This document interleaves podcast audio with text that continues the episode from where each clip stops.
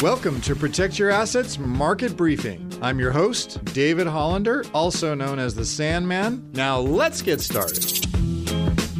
So, finally, because food companies are a large part of consumer staple ETFs, their poor performance has impacted the returns of ETFs like XLP, which has declined 4.6% year to date. And while part of that has been lack of growth and slowdown and higher yields that make dividend stocks less attractive, a big part of the underperformance has been concerns about food demand. So the bottom line here is is the evolution of these GLP-1 drugs, George, and how they impact food demand is something that's real and you want to pay attention to it. Thank you, George. It was an interesting question and I do appreciate it. Now, our best case scenario for next year is going to see the Fed cut rates eh, maybe three times. And I think it's going to happen in the second half of the year. Don't expect it up front. That's what I'm saying. That should help bond prices increase, particularly on the longer duration of the maturity curve.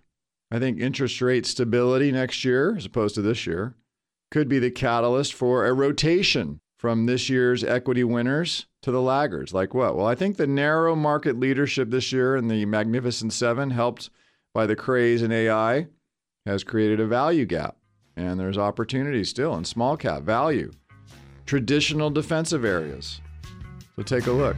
You can hear the Protect Your Assets market briefing on your favorite podcast app or as an Alexa flash briefing. Just search for Protect Your Assets market briefing. Links to subscribe free wherever you listen are at libertygroupllc.com slash PYA briefing.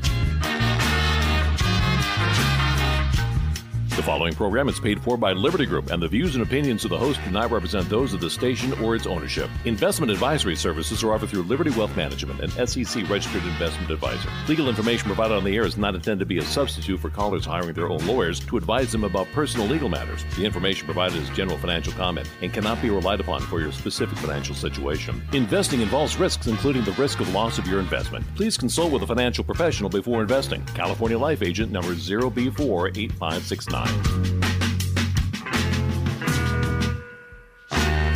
You're listening to the Protect Your Assets Radio Network.